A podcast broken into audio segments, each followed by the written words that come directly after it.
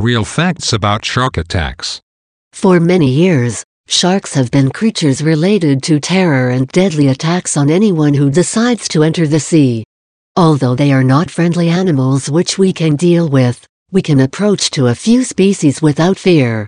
There are more than 450 species of shark identified now, and only about 30 of them are considered dangerous to humans.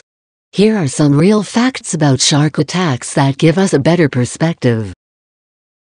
From 2007 to 2016, there were 766 shark attacks registered, and 2015 was the year with the highest number with 98. This is on average less than 80 each year worldwide. There were probably more, but we only include the reported incidents. In total, 61 out of those 766 ended in the death of the victims.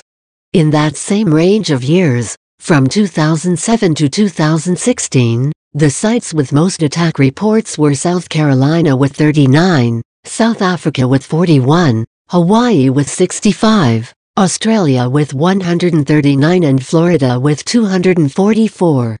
Most attacks occur in waters very close to the coast or between sandbanks. This is because their prey usually converges in these areas. There are three types of unprovoked shark attacks. The first is known as hit and run attack, because the shark confuses a surfer or swimmer with a natural prey, probably sea lions. When the shark notices that it is not a known food, it goes away, but the injuries that inflict to the person can be severe, although generally, they are not fatal. The second is sneak attack. This kind of attack is usually experienced by scuba divers or deep-sea swimmers who do not realize the presence of the animal until they are hit several times before receiving the lethal attack. This encounter is characterized because the person receives multiple bites from the shark, which in most cases ends up killing its victim. The third is called bump and bite attack. The shark circles and bumps the victim before biting. While it is believed to be a test bite, Usually the swimmer enters in panic, and his reaction triggers more bites that will put his life at risk.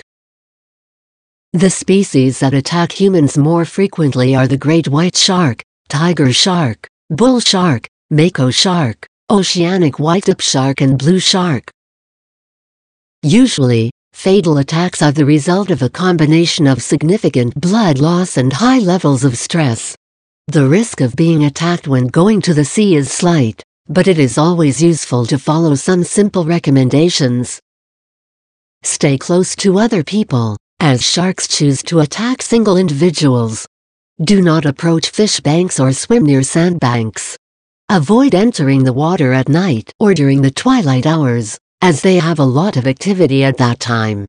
Avoid bright clothing and jewelry. The reflected light resembles the brightness of the fish scales, their primary prey. The olfactory power of sharks has always been questioned. Some believe that it is a myth their ability to smell blood from a great distance, but this is totally correct. It is, therefore, important not to swim when you have an open wound or in the case of women, when they are menstruating. If you are in a shark attack situation, the best is trying to hit the tip of its nose to scare it away. If the hit is not accurate and it returns, try to aim its eyes and gills, their most sensitive areas.